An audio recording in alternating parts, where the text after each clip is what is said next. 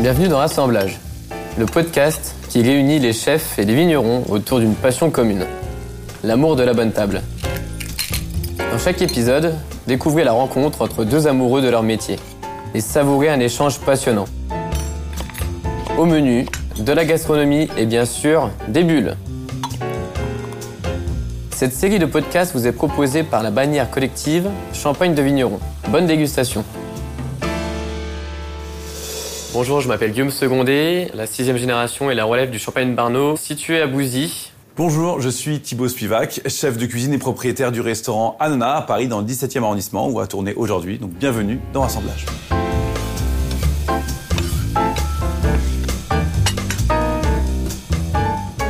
Thibaut, merci beaucoup de me recevoir euh, dans ton restaurant Anona, euh, ici à Paris. Bah, merci à toi d'être venu de Champagne Exprès. Merci beaucoup. Et puis, euh, félicitations pour cette nouvelle étoile. Je pense que tu es super heureux d'avoir eu cette étoile. Bah, évidemment, enfin, évidemment, moi je suis content. C'est un rêve d'enfance, mais surtout en équipe.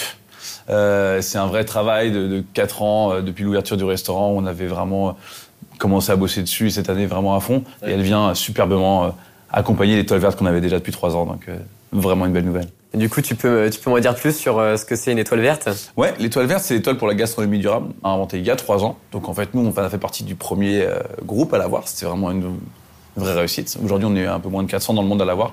Et ça va récompenser des chefs qui vont être engagés pour la planète, donc vraiment des beaux engagements éthiques, et qui le partagent. Donc, il faut que ce soit un engagement le plus global possible. Ça va pas être les mêmes engagements à Paris que à la campagne ou au bord de la mer ou en montagne évidemment, et en gros, du coup, l'étoile verte, elle récompense des chefs qui ont, l'engagement le plus poussé, qui, qui poussent vraiment le curseur le plus loin possible, euh, que ce soit dans la cuisine, dans le bar, dans les, matériaux choisis, les, fournisseurs, la façon vraiment d'étudier la carte, et euh, qui le transmettent à leur clientèle, à travers des discours, à travers des, sur une rééducation un peu inconsciente et passive, et également euh, qui rééduque les, les chefs de demain, donc tout le staff. Donc c'est vraiment, vraiment, ça participer un peu à cette transition écologique du mieux qu'on peut et à notre échelle.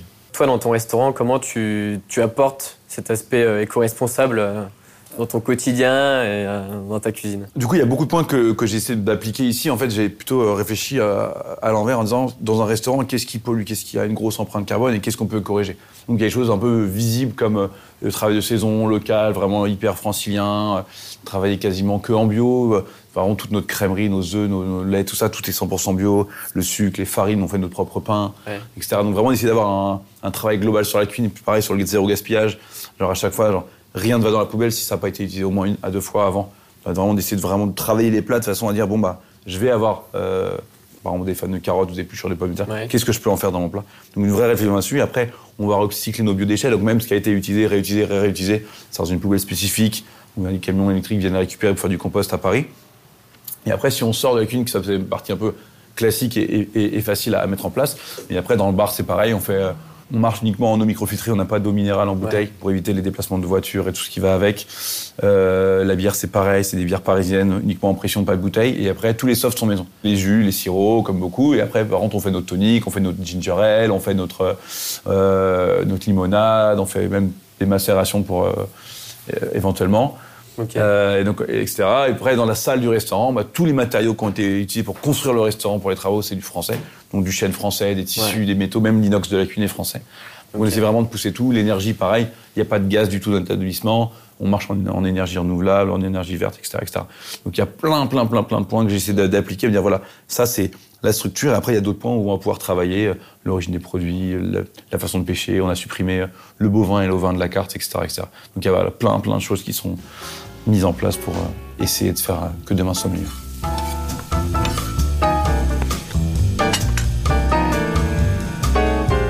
Toi, dans les vignes, dans, les caves et tout, c'est quoi ton rapport avec la nature? À quel point tu devais être engagé sur ces trucs-là? Nous, on a un aspect euh, assez global aussi, comme tu l'expliques dans ton restaurant, avec les énergies renouvelables. Nous aussi, on a installé en 2011 des panneaux solaires, une trentaine de panneaux solaires. Donc on est euh, à 100% euh, indépendant euh, au niveau électricité. Pour moi, c'est un aspect qui est hyper important d'avoir plusieurs axes d'amélioration, comme dans ton restaurant, mhm. avec un bilan carbone. Aujourd'hui, on doit passer par une réflexion au niveau de, de tous ces aspects. Et voilà, on, travaille comme ça. C'est aussi des, des, questionnements tous les jours. En 2021, on a fait une année totalement bio pour voir un peu comment on essaye de bah, d'améliorer nos techniques. Malheureusement, 2021, c'était une année hyper compliquée, avec beaucoup de maladies. Donc en Champagne, c'est assez compliqué d'avoir une viticulture totalement bio. Ça se fait, sauf qu'on sait que, économiquement parlant, tous les 3-4 ans, on va avoir des années un peu plus compliquées. Puis c'est vrai qu'on est une génération, euh, on est jeune et on a, on a conscience de ces enjeux euh, climatiques. Donc euh, je pense qu'on est cette génération où on a envie et aussi on a un côté un peu obligé de respecter notre environnement. Et ça, c'est toi qui as... Parce que j'ai entendu tout à l'heure, tu avais dit que avais, ça faisait la sixième génération. Ouais. c'est toi qui as commencé à appliquer ça ou c'était quelque chose que tes, tes, tes aïeux faisaient déjà? Ouais, mon père est venu en 86 sur l'exploitation et à partir des années 2000, un petit peu avant. Déjà l'enherbement dans les vignes, ça a été euh, quelque chose d'instinctif en fait pour mon père, d'installer euh, des méthodes avec le moins de désherbement possible, même si euh, travailler les sols c'est très compliqué en Champagne du fait d'un espacement de vignes assez étroite, c'est très compliqué. Voilà, c'est toujours un, questionnement de d'utiliser le moins d'intrants possible, puisque forcément voilà, on, on a un travail sur la nature direct. Donc on est le producteur, donc forcément il faut euh, il faut préserver cette vie dans nos vignes et dans notre environnement. Et euh, effectivement moi ça a été euh, une démarche personnelle en relation avec mon père. 2016 de faire des expérimentations en, viticulture bio. Et en 2021 je dis à mon père bah écoute on fait des expérimentations, des choses qui marchent, des choses qui marchent moins bien, et de faire toute une année en bio pour voir un peu où sont nos limites, de comprendre un peu mieux tout ça. Mais en soi, c'est très compliqué. On est euh, dans une optique de se rapprocher au maximum de ce qu'on peut faire euh, sans intrants, hmm. mais ça reste euh, des fois très compliqué. Ah ouais, ça, suivre la nature, c'est toujours un peu chaud. Et toi, tu fais ça depuis combien de temps? Moi, en fait, je suis revenu depuis 10 mois en fait sur le domaine. C'est très récent, ah très très récent. Ouais. Tu sais quoi avant? Bah, En fait, j'ai fini mes études au mois de juin dernier. J'ai fait euh, la partie technique euh, avec euh, un BTS viticulture onologie, mmh. la partie aussi commerciale. J'ai fait une licence en commerce des vins et spiritueux, et aussi une partie gestion d'entreprise. J'ai fait aussi une licence en management et gestion des petites et moyennes entreprises. Donc très global. Le métier de vigneron, il est là. Il est d'être au plus près de ses vignes, au plus près de ses vins, et au plus près de son entreprise et de sa vie. Et je pense que c'est vrai aussi pour toi dans ton entreprise, dans ton restaurant. Faire un peu, quoi. Je pense que pour toi aussi, euh, ton parcours t'a fait euh, prendre des choix. Euh... De toute façon, la polyvalence, elle est indispensable aujourd'hui parce que si, c'est, je pense qu'on se rapproche là-dessus. Exactement. Moi, j'ai la cuisine, donc la partie chef de cuisine, mais t'as aussi euh, des, employés à gérer, t'as de la, gestion, du management. Donc c'est vrai que c'est un métier qui, plus tu grandis, plus, plus t'es polyvalent, ou plus t'es obligé d'être polyvalent. Donc c'est là où qui va faire la différence sur les gens en vrai. Donc c'est, cool, quoi.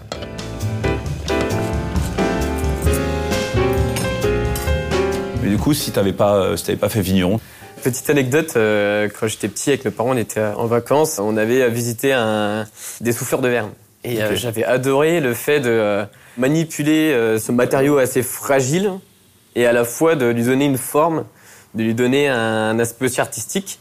J'étais euh, omnibulé par ça et euh, j'avais envie aussi de, de, créer mes propres formes de bouteilles de champagne. C'est ce que j'avais demandé, t'as déjà essayé euh? Alors non, j'ai j'ai vite fait abandonner cette idée parce que c'était loin de moi et loin de mes racines. Et donc depuis à peu près mes dix ans, j'ai eu envie de faire ce métier de vigneron et je continue mon rêve d'enfant. ouais. ouais, exactement. Ah, c'est tout.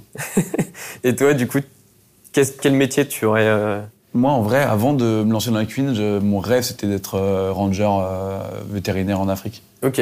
J'étais euh, très très proche de tout le monde animal, la biodiversité m'intéressait beaucoup. J'ai toujours été très très proche de la nature. Ouais. Je savais que je voulais faire un truc.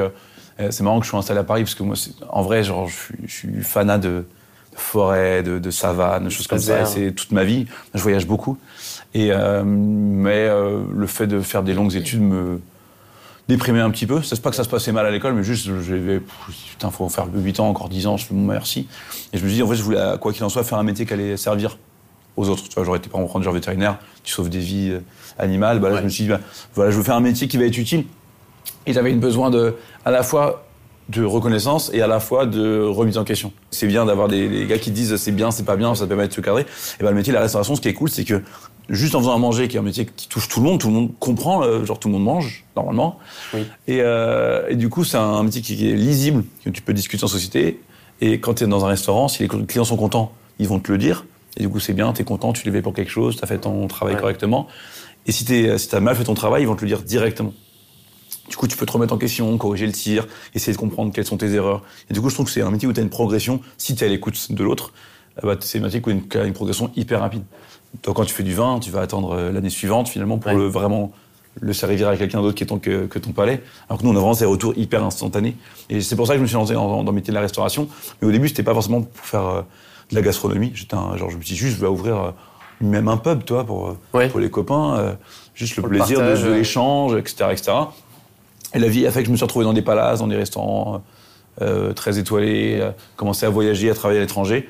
Et plus ça allait, plus je, voilà, j'allais vers la gastronomie, même si j'ai tout testé. J'ai fait de la pizza, du bistrot, de la collectivité, du social. J'ai vraiment tout essayé pour essayer de comprendre le métier de la restauration en son global. Et euh, doucement, je me suis, je suis arrivé là-dedans où, euh, où je me trouve, je trouvais qu'il y avait genre, euh, plein de belles choses dans la restauration, mais également des choses tristes, comme le gaspillage alimentaire, la volonté d'être si parfait qu'on qu'on s'en fiche de mettre à la poubelle la moitié des éléments, qu'on s'en fiche de mal parler aux équipes, qu'on s'en fiche de faire 120 heures de travail dans une semaine, etc. Et donc j'ai vraiment voulu ouvrir un restaurant qui allait être le plus sain possible sur tous ces aspects. Donc on fait finalement faire un peu l'opposé de ce qu'on avait euh, appris, l'opposé de mon éducation. Donc euh, voilà, c'est c'est un peu une suite de hasard en vrai que le, fait que j'en sois. Moi, j'ai je suis monté sur une vague et j'ai surfé euh, depuis 18 ans. Je pourrais faire d'autres choses qu'aujourd'hui, bah, on parlait de polyvalence, je fais de plus en plus de compta, de gestion, de, de rapport un peu euh, ressources humaines, etc., etc.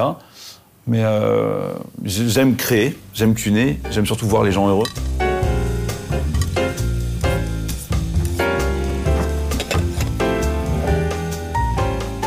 Euh, toi, du coup, dans ton, dans ton champagne, dans tes champagnes, c'est quoi les retours clients les, les plus cool que tu as C'est un peu particulier parce que c'est pas mes champagnes, c'est les champagnes de mon père. Il y a un aspect aussi, je pense que c'est pareil pour toi avec différents chefs. Tu as ta cuisine, un autre chef a sa cuisine, et ben les vignerons c'est exactement la même chose. Donc, euh, mais les retours qu'on a par rapport à nos champagnes, c'est des champagnes avec euh, beaucoup de finesse et à la fois de la complexité, de l'intensité, de la vinosité, du fait euh, d'un long vieillissement, du fait de vins de réserve qu'on alimente tous les ans, qui fait qu'on a des champagnes avec de la complexité et de la fraîcheur à la fois. C'est ça vraiment euh, les retours qu'on a et euh, surtout que euh, on est situé à Bouzy, dans la montagne de Reims, dans l'un des 17 grands crus de la Champagne. Et la particularité de Bouzy, c'est le pinot noir. Et on est les plus beaux retours, c'est sur nos pinots noirs avec des pinots noirs frais, mais avec de la rondeur et pas tomber sur des pinots noirs trop lourds vraiment garder beaucoup, beaucoup de fraîcheur. Voilà, c'est vraiment ce style de champagne que mon père aime. Et voilà. Et toi, du coup, tes meilleurs retours que, qu'on a pu te faire sur, euh, sur ta cuisine? Je pense que les retours qui nous touchent le plus, en tout cas, c'est ceux qui vont dans la direction du message qu'on essaie de faire passer. Moi, je considère qu'aller au restaurant, c'est comme aller au cinéma.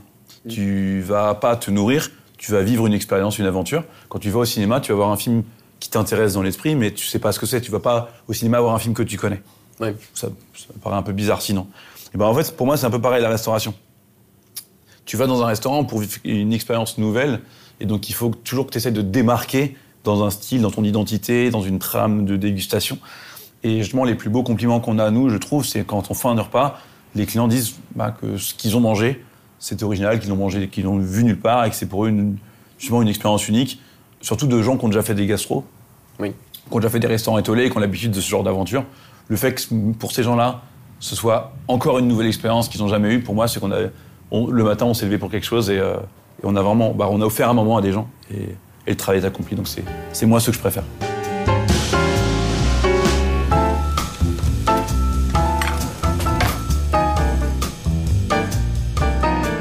Mais du coup, qui dit expérience, en fait, dit, dit expérience globale. En fait, c'est pas que l'assiette, c'est aussi ce que tu vas déguster avec. Et euh, typiquement, les accords euh, mets et boissons. Et c'est vrai que le champagne, ce qui est intéressant, c'est que tu as souvent un petit côté vineux, mais souvent un peu plus frais, on est plus sur des acides.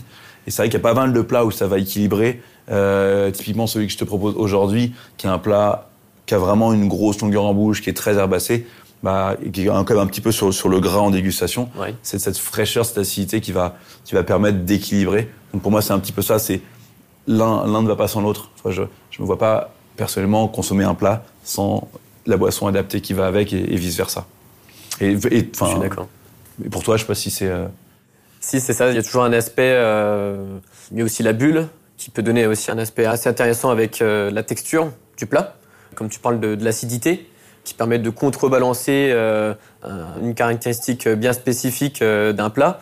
Et puis aussi, en fonction de la méthode d'élaboration, on peut avoir des vins plus jeunes avec plus de fruité, des vins un peu plus vifs et vineux, qui est aussi très intéressant. Donc, moi, j'adore partager un bon moment de convivialité avec une belle assiette, un bon vin, et on se fait plaisir. Donc, il y a toujours cet aspect la bonne table avec le plat et son vin. Ouais, tout à fait. Et du coup, Thibaut, pour toi, qu'est-ce qu'une cuisine de caractère? Pour moi, je pense qu'une cuisine caractère, c'est une cuisine de chef déjà. Enfin, chef au niveau euh, artiste, euh, culinaire. Euh, c'est en gros une cuisine qui, est l'identité d'une personne et qui n'est pas, pas similaire à une autre. Et c'est souvent une cuisine qui va, du coup, marquer ton palais, marquer ton nez et marquer ton esprit. Que qui est pas alors voilà c'est pas plat c'est quelque chose qui va être euh, qui va être puissant dans son style. Ça peut être puissant parce que c'est épicé ça peut être puissant parce que tu as des acidités ça peut être puissant juste parce que l'expérience et les sentiments euh, moi j'ai déjà vu des gens pleurer en mangeant un plat. Pas forcément chez moi mais dans l'absolu genre d'émotion un peu comme si t'écoutes de la musique. Ça, ça c'est donc une cuisine caractère c'est une cuisine qui va marquer l'esprit. Le genre de cuisine où quand tu vas genre peut-être dans un mois dans deux mois dans trois mois te rappeler du restaurant de cette cuisine bah tu vas dire ah ouais je me rappelle de ce plat. Il m'a marqué. Donc pour moi, c'est ça, c'est du coup un, plat de caractère. Et je sais pas si tu as l'équivalent du coup toi sur les, si, bah, champagnes. C'est ça, un champagne de caractère. Euh, pour moi, c'est un champagne euh, qui reflète ce que le vigneron euh, a envie de partager. L'identité du vigneron, ça peut être une méthode d'élaboration, ça peut être un storytelling, ça peut être une façon de faire, une façon de travailler pour pouvoir partager ce qu'on a à l'intérieur de nous en tant que vigneron. Ça peut être comme moi par exemple la sixième génération, tout un fil conducteur euh, de différentes générations. Ça peut être un terroir spécifique, très important, de défendre son terroir, de promouvoir euh, un cépage. Euh, donc pour moi vraiment un champagne de caractère, c'est ça. C'est vraiment refléter ce que le vigneron a envie de partager, tout simplement. Bon bah du coup on va passer aux choses sérieuses. Je t'apporte les cuvées. Très bien. Je te mon plat? Ouais. Ok. Ça marche.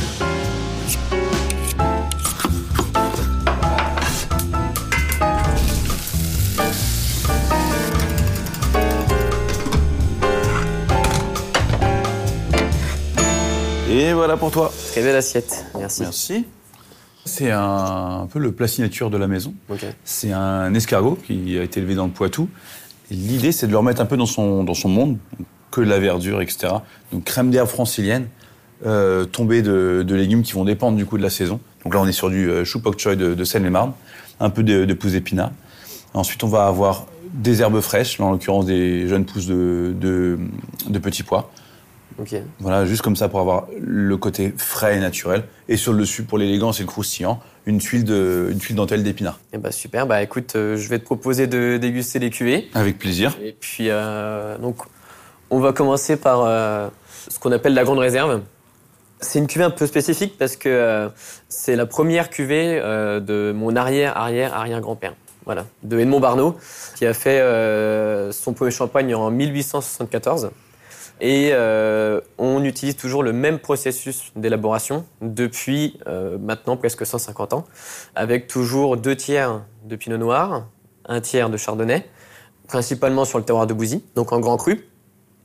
Et donc pour faire cette cuvée, on utilise 50% euh, des trois dernières vendanges, avec une proportion croissante. La troisième vendange, c'est à peu près 10%. La deuxième vendange, c'est à peu près 20%. Et la dernière vendange en cours, 20% aussi et 50% de vins de réserve qu'on va assembler. Et les vins qu'on n'a pas euh, utilisés, mhm. on va les réinjecter dans les vins de réserve. C'est ce qu'on appelle euh, en, Champagne une cuvée perpétuelle. En fait, c'est euh, des vins qui indéfiniment ne s'arrêtent jamais. Donc, il y a presque 150 ans de vins assemblés dans cette bouteille. Ce qui est pour moi très significatif et c'est en moi génial. Et donc, c'est pour ça qu'on va avoir un vin avec un caractère euh, intense, pas puissant parce qu'on a beaucoup de fraîcheur dans cette cuvée, avec euh, une certaine vinosité du fait d'une grosse proportion de vins de réserve, avec des vieux vins, mais euh, avec une petite touche d'acidité, avec un peu de fraîcheur. Donc voilà, on est un peu sur un champagne de, de, tous les moments, mais qui s'accorde aussi très très bien sur un plat. Canon.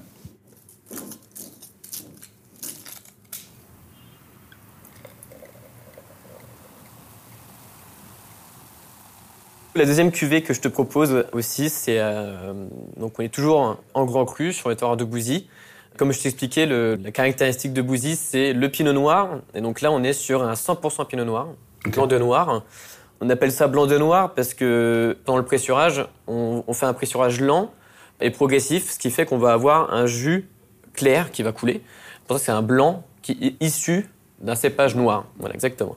On est toujours sur le même système que la Grande Réserve avec cette cuvée perpétuelle, mhm. mais avec des vins beaucoup plus jeunes, puisque euh, c'est une cuvée que mon père euh, a créée quand il est revenu euh, sur le domaine, donc avec une trentaine d'années de, de, vins de réserve.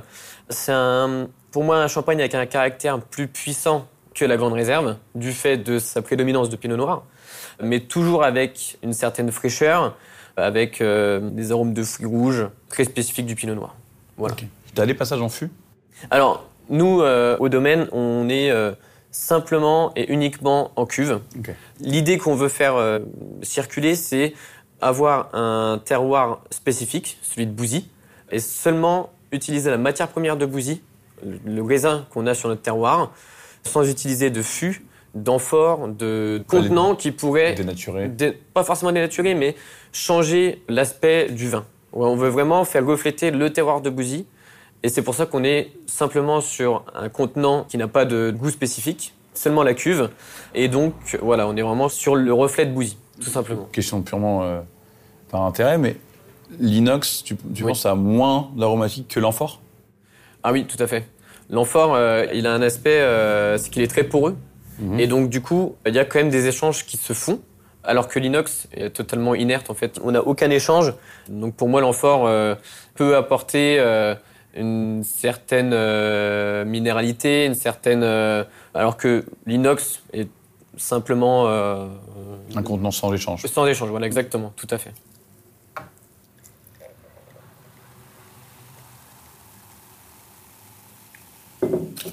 Et donc, du coup, la dernière cuvée, on est sur un rosé de macération. Parce qu'en Champagne, 99% des champagnes rosés sont des champagnes d'assemblage. C'est-à-dire mhm. qu'on va assembler euh, du vin rouge avec du vin blanc pour pouvoir colorer le vin. A contrario, celui-ci, on fait vraiment une macération comme pour faire un vin rouge. En fait, on va s'arrêter aux premiers euh, arômes de vin rouge pour euh, garder de la fraîcheur, mais aussi aller sur un rosé avec de la structure, du fait qu'on va extraire des tanins, extraire de la couleur. Et pendant la, la, vinification, donc après macération, on va rajouter 10% de chardonnay parce que pendant la macération, on a une petite baisse d'acidité. Donc pour lui rajouter une petite fraîcheur en plus, on va lui, lui ajouter 10% de chardonnay très frais. Et voilà, on est sur un, pour moi, un rosé de gastronomie, un champagne euh, vraiment de gastronomie, qui s'accorde très bien avec euh, des, des plats un, peu épicés. Donc euh, voilà pourquoi je te l'ai proposé aussi. Moi j'aime bien ce, champagne rosé parce qu'il apporte de la surprise sur des plats où on s'attend pas forcément à un accord mévin spécifique. Et jamais de Pinot Meunier Ou c'est juste là sur les trois cuvées? Alors, euh, on a un petit peu de Pinot Meunier, mais euh, qu'on utilise sur d'autres cuvées. Mhm. En fait, euh, sur Bouzy, on a simplement le Chardonnay et le Pinot Noir. Pour te représenter un petit peu Bouzy, c'est un terroir avec une prédominance de, de Pinot Noir, avec un tout petit peu de Chardonnay. Pas du tout de Pinot Meunier. Pinot Meunier, c'est plutôt un cépage très caractéristique de la vallée de la Marne, très peu dans la montagne de Reims. On peut en retrouver un petit peu, mais c'est un cépage vraiment axé sur la, vallée de la Marne.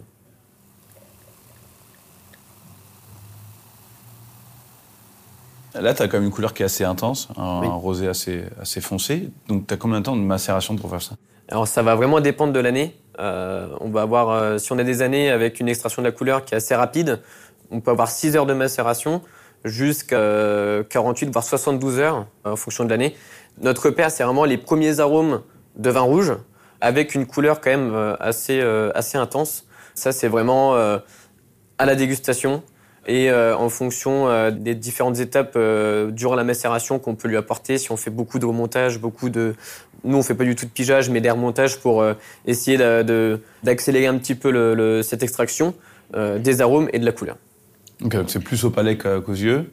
C'est plus au palais qu'aux yeux parce que on, même en fonction aussi des, des, tirages, donc de la mise en bouteille, on peut avoir des fois des rosés euh, en fonction des lots euh, qu'on a, euh, qu'on fait tous les ans.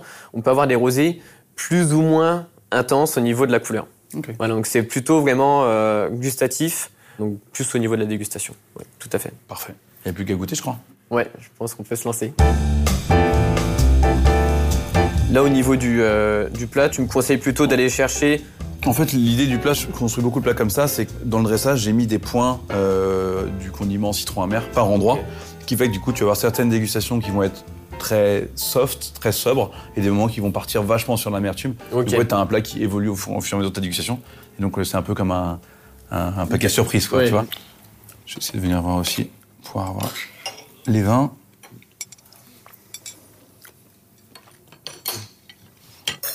Boîte à côté, qui est assez gras. Les, herbes qui restent vraiment. En fait, t'as tellement d'herbes que chacune a sa longueur en bouche. Et du coup, si tu laisses le même dans ta bouchée, ça va évoluer, se transformer. Je pense que ça va être assez chouette là-dessus. On a cette mâche de l'escargot avec euh, ces herbes qui viennent un peu rehausser. Au niveau de la sauce, c'est un. Tu m'avais dit?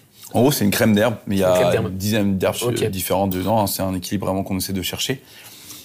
Ce qui est cool, c'est que le champagne, il, casse pas ça. Il apporte l'acidité, justement, qui casse le côté un peu gras, mais t'as fini, t'as encore ce goût herbacé. L'équilibre se fait pas mal. Hein. La bulle est quand même super fine. Donc elle prend pas pareil, elle tapisse pas le palais. Donc pour moi, c'est le genre de champagne qui est pour moi un champagne de dégustation. Exactement. Et contrairement à certains champagnes de début de repas. Donc euh, pas mal, on a bien bossé. Ouais. Le, le blanc de noir,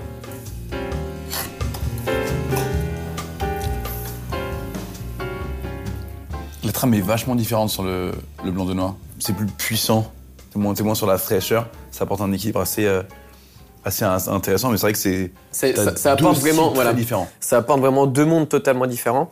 Sur la grande réserve, sur le premier, on a l'équilibre qui est plus fondu entre le champagne et le plat.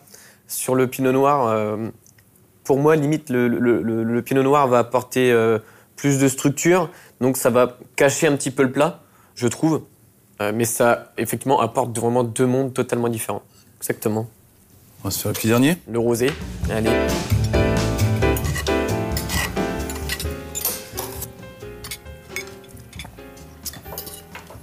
Toutes les pousses de petits pois, ça apporte vraiment ce côté euh, goût de petits pois crus qui est hyper intéressant. c'est très cool parce que ça apporte pas de sucrosité.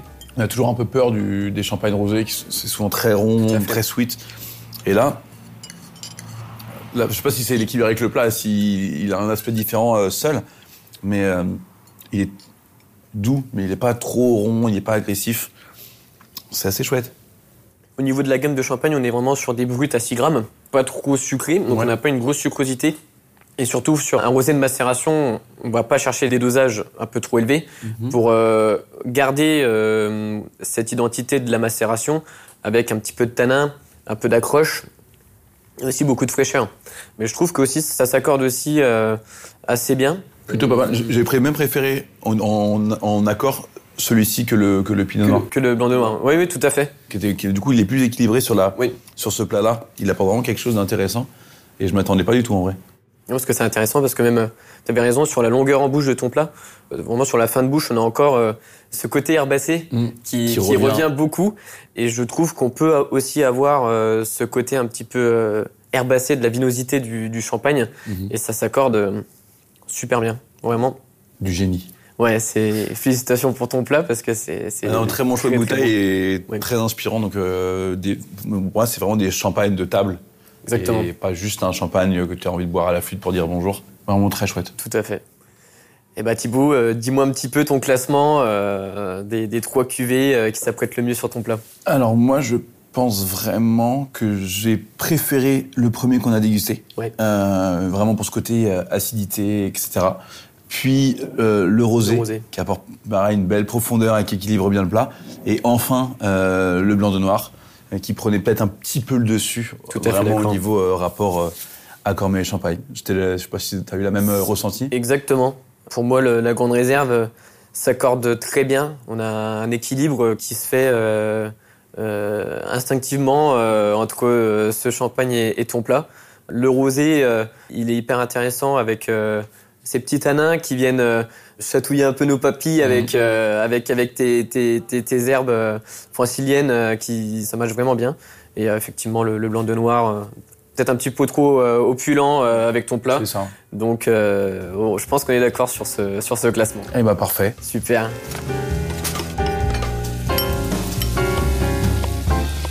Merci pour tes cuvées qui, pour moi, ont vraiment sublimé euh, Avec le plat. plaisir. Donc, euh, bel, euh, bel échange avec toi. Je suis vraiment content que tu sois venu aujourd'hui. Moi aussi, merci de me- beaucoup de m'avoir reçu aujourd'hui. C'était vraiment une très bonne expérience de goûter ton plat euh, phare avec mes, mes cuvées. C'était un honneur. Tout plaisir est pour moi. Merci, Merci. beaucoup. Venez de déguster le neuvième épisode d'Assemblage, le podcast qui réunit les chefs et les vignerons autour de leur passion. Cette série vous est proposée par la bannière collective Champagne de Vignerons. À bientôt pour savourer un prochain épisode et n'hésitez pas à nous suivre sur Instagram. L'abus d'alcool est dangereux pour la santé, à consommer avec modération.